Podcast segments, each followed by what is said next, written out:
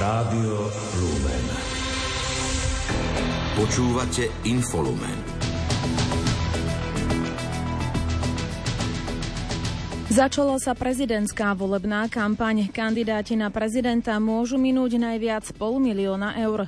Košický arcibiskup Bernard Bober sa stretol s predstaviteľmi médií. Francúzsko má nového premiéra, stal sa ním Gabriel Atal. Prehľad udalostí z domova aj zo sveta dnes vysielajú technik Richard Čvarba a Lucia Pálešová. Príjemný podvečer. Domáce spravodajstvo. Začala sa volebná kampaň pred prezidentskými voľbami. Kandidáti na ňu môžu minúť pol milióna eur. Vyplýva to zo zákona o volebnej kampani. Kampaň sa začína dňom vyhlásenia termínu volieb v zbierke zákonov a končí sa 48 hodín pred dňom konania volieb. Do sumy 500 tisíc eur sa rátajú aj náklady na propagáciu kandidáta, ktoré vynaložil v čase začínajúcom 180 dní pred dňom vyhlásenia volieb, aj náklady, ktoré uhradil alebo má uhradiť. Finančné prostriedky určené na kampaň, musí kandidát viesť na osobitnom účte v banke. Organizačné a technické zabezpečenie volieb má na starosti ministerstvo vnútra. V praxi ide o spoluprácu rezortu vnútra a samozpráv. Termín na podanie kandidatúry uplynie 30. januára, vysvetľuje predseda Národnej rady Peter Pellegrini. Od vyhlásenia volieb začína plynúť 21-dňová lehota na podávanie kandidatúr jednotlivých záujemcov o post najvyšší v Slovenskej republike. Podľa ústavy navrhuje kandidátov na prezidenta buď najmenej 15 poslancov Národnej rady Slovenskej republiky, alebo občania na základe petície s minimálne 15 tisíc podpismi. Ako prvý svoju kandidatúru oficiálne oznámil občianský kandidát Ivan Korčok, podľa ktorého bude kľúčovou témou prezidentských volieb rovnováha a pokojne poviem aj byť protiváha voči vláde, pokiaľ si to situácia vyžaduje. A to, že si to situácia vyžaduje, to už vidíme za tieto tri mesiace, odkedy sa vláda Roberta Fica ujala moci. Predseda parlamentu a hlasu SD Peter Pellegrini, ktorý bude pravdepodobne tiež kandidovať v prezidentských voľbách, podľa neho bude totiž naďalej slúžiť súčasnej vládnej koalícii. Je úplne zrejme, že bude, keď e, sa rozhodol kandidovať naďalej verne slúžiť tejto koalícii, e, s ktorou vytvorili vládu. To znamená, že v tohtoročných prezidentských voľbách pôjde na prvom mieste politicky o to, že či predseda vlády cez úrad prezidenta ovládne celú moc v štáte a sústredí do jedných rúk. A tu chcem dodať vrátanie e, ústavného súdu. Predseda Národnej rady Peter Pellegrini uviedol, že oficiálne oznámi svoju kandidatúru na prezidenta v Banskej Bystrici až v polovici januára. Keď predsedníctvo odsúhlasí moju kandidatúru a keď e, sa budú splnené všetky náležitosti, tak ako som povedal, kandidatúru na prezidenta Slovenskej republiky oznámim 19. januára v tomto roku v Banskej Bystrici. Zároveň priblížil, že po oznámení kandidatúry sa nevzdá ani pozície predsedu parlamentu, ani postu lídra strany. V súvislosti s vyjadreniami lídra SNS Andreja Danka skonštatoval, že hodnotiť to budú jeho voliči. Pre rozdelenie pozícií v koalícii po prípadnom úspechu vo voľbách nechce meniť. Počiarkol, že rozdelenie vyplýva z platnej koaličnej zmluvy a na základe výsledkov parlamentných volieb. Ocenil, že premiér a líder Smeru Robert Fico už avizoval podporu. Bude rád, ak by ho na napokon v prezidentskej kandidatúre podporila aj SNS. Národňari však ale zvažujú nominovať vlastného kandidáta do prezidentských volieb. Uviedol to podpredseda vlády a minister životného prostredia Tomáš Taraba. Historicky najstaršia národná strana by tiež mala niekoho nominovať v prvom kole, pretože taká je politická realita, veď keby SNS v prvom kole povedala, že volte niekoho iného, tak by to nebolo úplne uveriteľné, skôr by to znamenalo, že nevie niekoho vygenerovať. Takže z tohto pohľadu ja som e, dal návrh, že si myslím e, čisto politologicky, že by bol, e, bola chyba, keby SNS, myslím, dvakrát už nenominovali, že by opäť nenominovali tretíkrát. Či to niekto bude, ak toto bude, to je na nich, na ich stranické orgány. Ja ako nominant SNS a podpredseda predseda vlády, môžem povedať, že v prvom kole na tom, na kom sa zhodnú, ja ho podporovať budem. Na druhej strane chcem veľmi jasne povedať, je veľmi dôležité, aby e, tento bod nenarúšal dôveru nás ako koaličných partnerov, aby tá diskusia bola dôstojná. O post prezidenta sa uchádza aj ďalší diplomat Jan Kubiš. Podpisy od občanov potrebné na kandidatúru zbiera aj zakladateľka iniciatívy za vymazaných rodičov Beata Janočková a Marta Čurajová, ktorá chce byť nezávislá a apolitická národná kandidátka. O post prezidenta sa chce uchádzať aj líder mimo parlamentnej strany Aliancia Kristián Foro. Spomína sa tiež kandidatúra ex-ministra spravodlivosti a šéfa Najvyššieho súdu Štefana Harabina.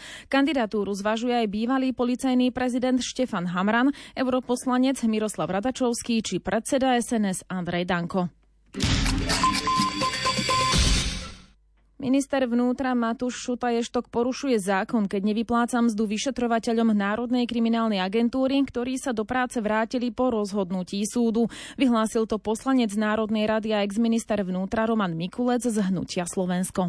Kde to sme? Aby minister vnútra Slovenskej republiky porušoval zákon ako na bežiacom páse, čelil odvolávaniu, kde na základe štyroch rozhodnutí e, Mestského súdu Bratislava, ktoré vydali neodkladné opatrenia, mu jasne povedali, že porušil zákon pri svojich rozhodnutiach o zbavení alebo teda postavení mimo činnú službu vyšetrovateľov Národnej kriminálnej agentúry. Tomu nestačilo. Ešte aj tým policajtom, ktorých e, súdy vrátili svojim teda neodkladným opatrením naspäť do práce a povedali, že Matúš Šuta prestaň porušovať zákon, tak týmto policajtom nevyplatím mzdu. Je toto prosím vás pekne normálne? Ja sa pýtam aj ľudí na Slovensku, tých, ktorí možno volili smer a hlas, či toto bolo to, to práve orechové, prečo ich volili, že čakali, že budú porušovať zákony. Zo strany ministra ide podľa Romana Mikulca o pomstu vyšetrovateľom. Poučiarkol pri tom, že každý pracujúci si zaslúži mzdu za vykonanú prácu bez ohľadu na to, či majú so šéfom rovnaké názory. Poukázal aj na trestný zákon, ktorý hovorí aj o nevyplatení mzdy zo strany štatutárneho orgánu. Poslanec za hnutie Slovensko Gábor Grendel to vníma rovnako negatívne. Kritizoval tiež zámer ministra vnútra meniť fungovanie NAKA. Vládna koalícia pripravuje faktické zrušenie Národnej kriminálnej agentúry v tej podobe, ako dnes funguje. Už včera som to spomínal v jednej faktickej poznámke, že sa to potichu pripravuje na ministerstve vnútra a z hodov okolností práve dnes vyšiel rozhovor s ministrom vnútra Matušom Šutajom Eštokom, kde sa k tomu sám priznáva, kde hovorí, že NAKA v súčasnej podobe, ako ju poznáme, skončí. Samozrejme preto, lebo to, čo urobili koncom minulého roka, odstavenie časti vyšetrovateľov a vedenia prezidia policajného zboru, to bola len špička ľadovca. Na Národnej kriminálnej agentúre pracujú desiatky až stovky stovky poctivých vyšetrovateľov a operatívcov, ktorí si svoju prácu robia riadne, bez ohľadu na to, kto je podozrivý, či má politické kontakty, pozadie, krytie a tak ďalej. A týchto policajtov sa vládna garnitúra potrebuje za každú cenu zbaviť. Minister vnútra Matúš Šuta Ještok v rozhovore pre štandard uviedol, že v rezorte už pracujú na reorganizácii policajného zboru, ktorý má byť priamo naviazané na prípadné zrušenie úradu špeciálnej prokuratúry. Dodal, že je viacero alternatíva návrhov na reorganizáciu inštitúcie. Jedna z nich hráta aj s tým, že z troch krajských zložiek NAKA by bolo viacero krajských útvarov. Priznal, že na stole je aj návrh na zrušenie. Najvyšší súd vrátil korupčnú kauzu šéfa SNS a bývalého primátora Žiliny Jana S. späť na špecializovaný trestný súd. Potvrdila to hovorkyňa odvolacieho súdu Alexandra Važanová. Najvyšší súd v trestnej veci obžalovaného inžiniera Jána S. pre účastníctvo na zločine príjmania úplatku formou pomoci na podklade odvolaní obžalovaného a prokurátora proti rozsudku špecializovaného trestného súdu z 9. júna 2023 zrušil napadnutý rozsudok v celom rozsahu a vec vrátil súdu prvého stupňa, aby ju v potrebnom rozsahu znovu prejednal rozhodol. Najvyšší súd dospel k záveru, že v prejednávanej trestnej veci sa špecializovaný Špecializovaný trestný súd nevysporiadal so všetkými okolnostiami významnými pre jeho rozhodnutie a zároveň dospel k záverom, ktoré nie sú logicky odôvodnené.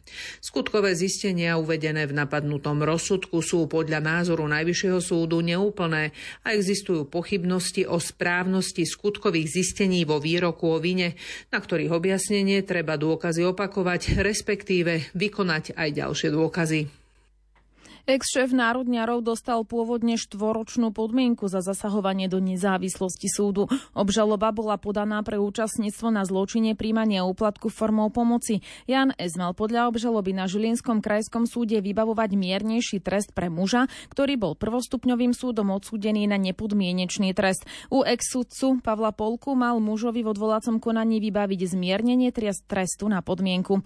Jan S. trvá na svojej nevine. Obžalobu už skôr označil za účel účelovú, nedôvodnú a postavenú na nezákonne získaných dôkazoch. Krátko z domova. Osoba obvinená z písania výhražných e-mailov v základnej škole v Banskej Bystrici zostáva stíhaná vo väzbe.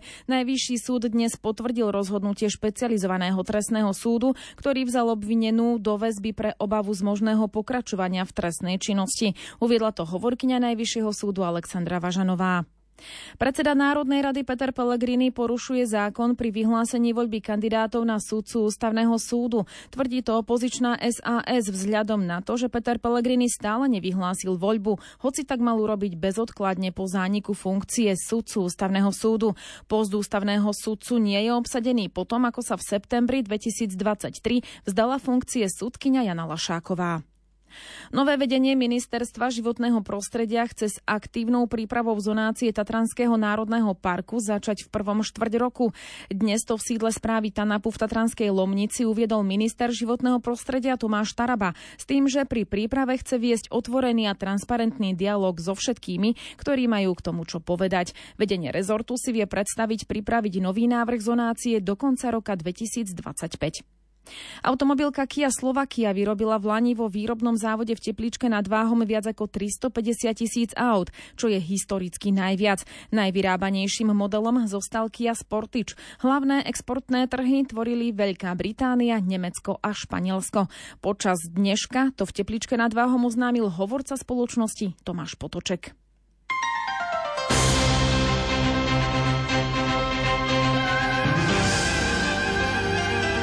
Cirkvi. Košický arcibiskup Bernard Bober mal dnes novoročné stretnutie s médiami. V rámci stretnutia celebroval aj ďakovnú svetú omšu za novinárov a mediálnych pracovníkov. Vo Farskom kostole v Bratislave Vajnoroch včera slávili liturgickú spomienku blahoslaveného Titusa Zemana.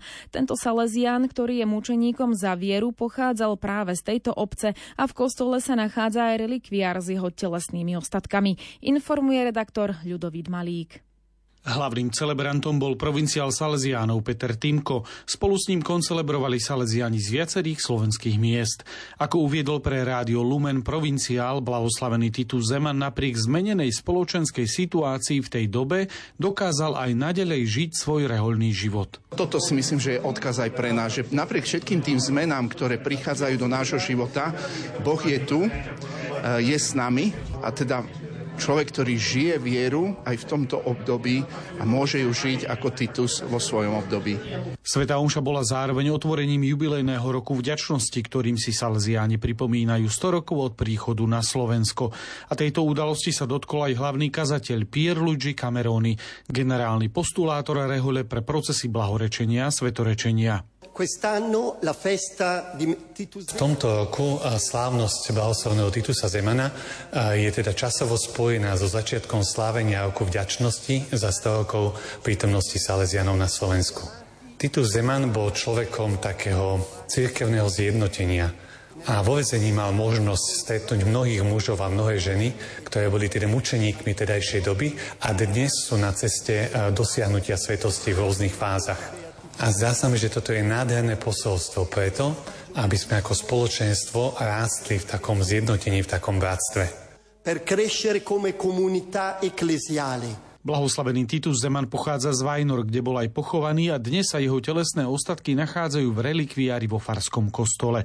Ten sa tak stal pútnickým miestom pre veriacich, ako to potvrdil aj miestny farár Jozef Kováčik. Ten kostol je samozrejme prístupný, pretože prichádzajú mnohé skupiny aj zo zahraničia, či už slávia Svetu Homšu, alebo sa prídu pomodliť. Proces blahorečenia Titusa Zemana začal v roku 2010 a blahorečený bol v roku 2017.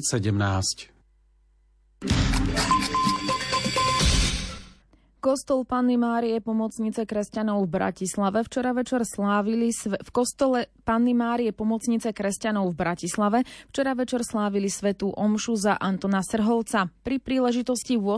výročia jeho úmrtia. Počúvate hovorkyňu konferencie biskupov Slovenska Katarínu Jančišinovú. Anton Srholec bol a zostáva pre cirkev kňaz, ktorý hľadal otvorený dialog, úprimnosťou srdca vychádzal v ústrety človeku na periférii, a veril v otvorenú církev blízku trpiacemu človeku. Zostal verný svojmu povolaniu kňaza, hoci sa prijavoval vo svojej originálnosti, ktorá mohla niekedy vyvolávať aj rozpaky. Sociálnymi témami sa však Anton Serholec asi najviac zapísal medzi tých, na ktorých sa nezabúda. Pápež František privítal včera vo Vatikáne veľvyslancov z celého sveta akreditovaných pri Svetej stolici. Slovensko zastupoval veľvyslanec Marek Lisanský. Svetý otec vyjadril hlboké znepokojenie nad eskaláciou konfliktov vo svete a súčasný stav označil za tretiu svetovú vojnu vedenú po častiach, ktorá otvorene rieši konkrétne geopolitické krízy. Pokračuje Jozef Pikula. Vo svojom výročnom prejave stav sveta k členom diplomatického zboru akreditovaného pri Svetej stolici sa pápež František zamýšľal nad konfliktami a rozkolmi, ktoré súžujú svet a zdôraznil zodpovednosť jednotlivcov a národov za podporu mieru. V dvoch hlavných kresťanských sviatkoch zaznieva najmä jedno slovo. Tým slovom je pokoj. Pokoj je predovšetkým darom od Boha, pretože je to On, kto nám zanechal svoj pokoj. Je to však aj zodpovednosť, ktorá je povinnosťou nás všetkých, blahoslavení tvorcovia pokoja, usilovať sa o pokoj. Slovo také krehké a zároveň náročné a plné významu. Svetý otec pripomenul pokračujúcu vojnu medzi Izraelom a Hamasom a odsúdil útok na izraelský ľud zo 7. októbra. Opätovne vyzval na okamžité prímerie, prepustenie rukojemníkov a prístup k humanitárnej pomoci pre palestínsky ľud. Opätovne odsudzujem tento čin a všetky formy terorizmu a extrémizmu. Nerieši to problémy medzi národmi, skôr ich stiažuje a spôsobuje utrpenie všetkým. Dúfam, že medzinárodné spoločenstvo bude rozhodne presadzovať riešenie dvoch štátov, izraelského a palestínskeho, ako aj medzinárodne zaručený osobitný štatút mesta Jeruzalem, aby Izraelčania a palestínčania mohli konečne žiť v miery a bezpečí.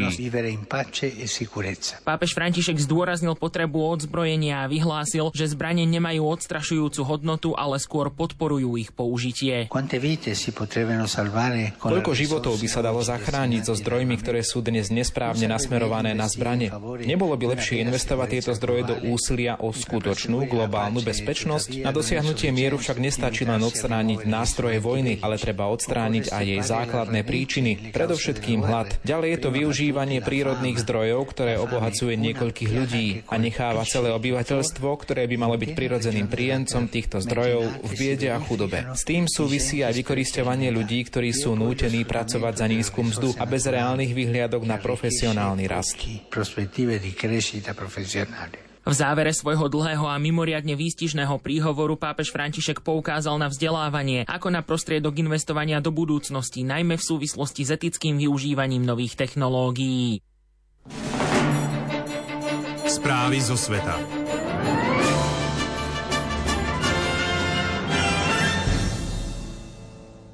Novým francúzským premiérom bude doterajší minister školstva Gabriel Attal. Rozhodol o tom francúzsky prezident Emmanuel Macron. Gabriel Attal má 34 rokov a v minulosti bol aj hovorcom vlády. Stal sa najmladším predsedom vlády v dejinách krajiny. Na čele kabinetu nahradí Elizabeth Borneovú, ktorá včera rezignovala. Podrobnejšie informuje Iveta Kureková. Ako uviedol Elizejský palác, francúzsky prezident vymenoval Gabriela Atala za premiéra a poveril ho zostavením vlády. O mene nového premiéra sa vo francúzskych médiách špekulovalo už od včera. Zaznievali aj mená niekoľkých ďalších ministrov. Ako uvádzajú komentátori, prvou úlohou nového francúzského premiéra bude získať si rešpekt v novej pozícii a prejsť tvrdými vyjednávaniami o zložení kabinetu a zotrvaní kľúčových ministrov. Zmeny vo vláde kritizuje opozícia, podľa ktorej sú sú to len kozmetické úpravy. Gabriel Attal bude podľa nej rovnako plniť len priania francúzského prezidenta Emmanuela Macrona a skutočná vládna politika sa nezmení. Gabriel Attal, ktorý je členom Macronovej strany Obroda, bol ministrom školstva od júla 2023. Predtým pôsobil vo funkcii hovorcu vlády. Je najmladším premiérom a prvým predsedom vlády Francúzska, ktorý sa otvorene hlási k homosexualite. Doterajšia premiérka včera popoludní ohlásila svoju rezignáciu. Elizabeth Borneová viedla francúzsku vládu 20 mesiacov a bola iba druhou ženou na čele exekutívy v histórii krajiny galského kohúta vôbec. V poslednej dobe však zápasila s poklesom popularity. Jej odchod z funkcie si podľa posledných prieskumov prijali dve tretiny Francúzov. O zmenách vo francúzskej vláde sa začalo hovoriť potom, ako sa Emmanuel Macron v decembri ocitol pod tlakom počas prerokovávania nového imigračného zákona v parlamente. Paríž v lete tohto roka hostí letné olympijské hry a v júni sa konajú voľby do Európskeho parlamentu, v ktorých Macronovým stredovým silám hrozí porážka zo strany krajnej pravice po pod vedením Marine Le Penovej. Úrad vnútornej kontroly zhodnotil, že Česká polícia pri zásahu voči študentovi, ktorý 21. decembra minulého roka strieľal na Filozofickej fakulte Univerzity Karlovej v Prahe, nepochybila. Taktiež stojí za tým, ako boli osoby evakuované z budovy školy.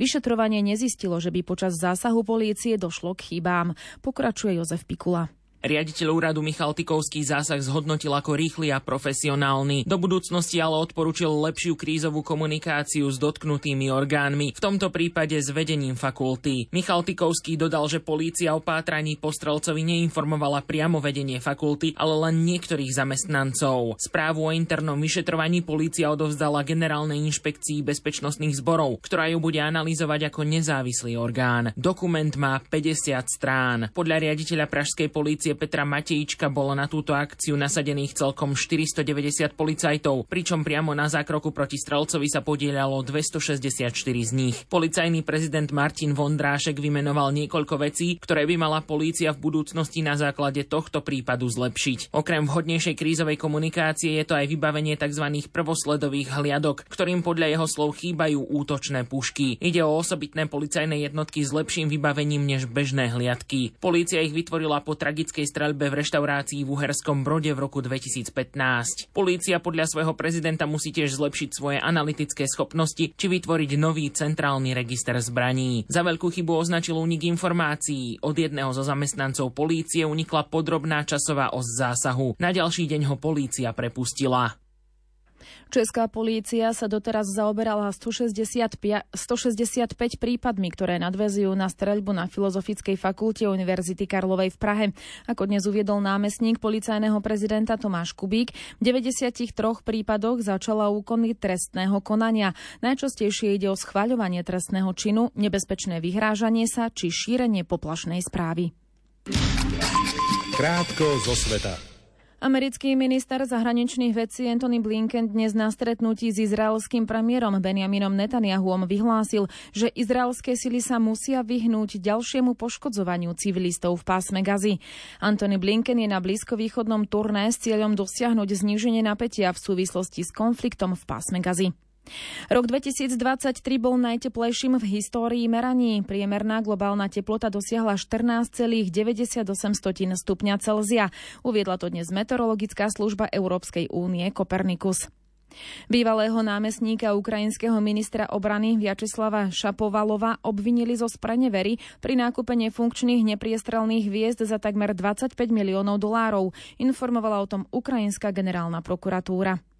Ekvádorský prezident Daniel Noboa vyhlásil včera v krajine výnimočný stav, zahrňujúci aj nočný zákaz vychádzania. Stalo sa tak potom, ako z tamojšej väznice s maximálnym stupňom stráženia ušiel narkobarón a jeden z najobávanejších gangstrov v krajine, Jose Adolfo Macias Viamar, pričom vo viacerých väzniciach následne vypukli nepokoje.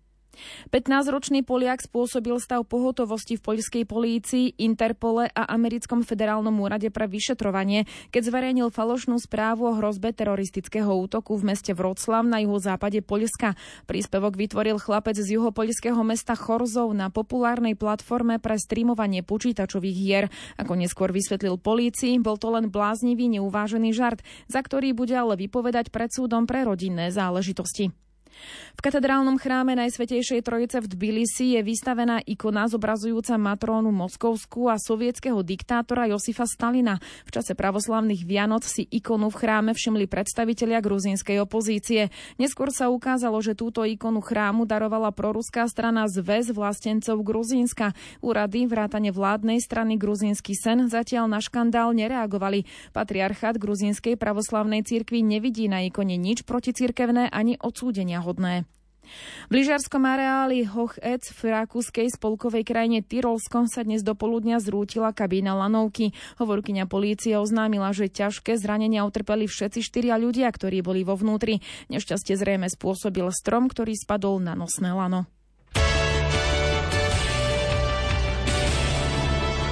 Šport Rádia Lumen. Slovenský tenista Lukáš Klein postúpil do druhého kola kvalifikácie dvojhry na Grand Slamový turnaj Australian Open v Melbourne. V úvodnom kole zdolal Argentínčana Marka Trungelityho 6-3, 3-6 a 6-3. V treťom dejstve otočil z 0-2. Ďalším súperom Lukáša Kleina bude Američan Denis Kudla, ktorý zvíťazil nad 11. nasadeným Diegom Sebastianom Schwarzmanom 7-6 a 6-4. Nedarilo sa Jozefovi Kovalíkovi, ktorý prehral s Talianom Matiom Belučím po trojsetovom boji 1-6, 6-4 a 6-7. Alex Molčan zasiahne do bojov v noci a ako nasadená 14 nastúpi proti Holandianovi Chajsovi Brauerovi. Slovenská tenistka Viktória Hrunčáková neúspela v prvom kole kvalifikácie dvojhry na Grand Slamový turnaj Australian Open v Melbourne. V pozícii nasadenej 28 prehrala Činankou Sivej 3-6 a 2-6. Vo štvorhre sa Viktória Hrunčáková na úvodnom podujatí Veľkej štvorky predstaví priamo v hlavnej súťaži a to po boku Kazašky Anny Danilinovej, s ktorou minulý týždeň triumfovali na podujatí VTA v novozelandskom Aucklande.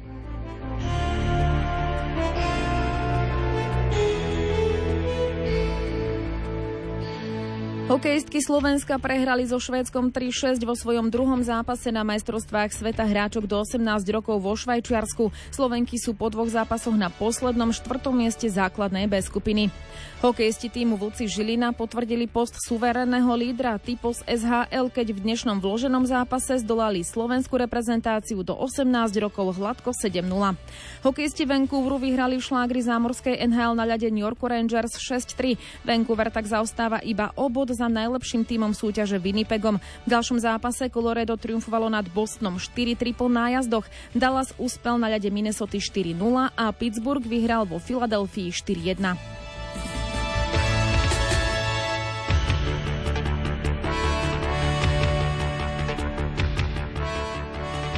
Domáci lyžiar Marko Odermatt dosiahol najlepší čas v prvom meranom tréningu na zjazd Svetového pohára vo švajčiarskom Vengene. Líder celkového poradia i klasifikácie disciplíny predstihol opäť 100 sekundy Američana Jareda Goldberga. Tretí bol dnes ďalší domáci zjazdár Štefan Rogentin. Slovensko nemá v súťaži zastúpenie. Vodné polistky Slovenska obsadili na majstrovstvách Európy v Holandsku predposledné 15. miesto. V dnešnom súboji o konečné umiestnenie zvíťazili nad Bulharkami 18-10 a dosiahli svoje druhé víťazstvo na turnaji.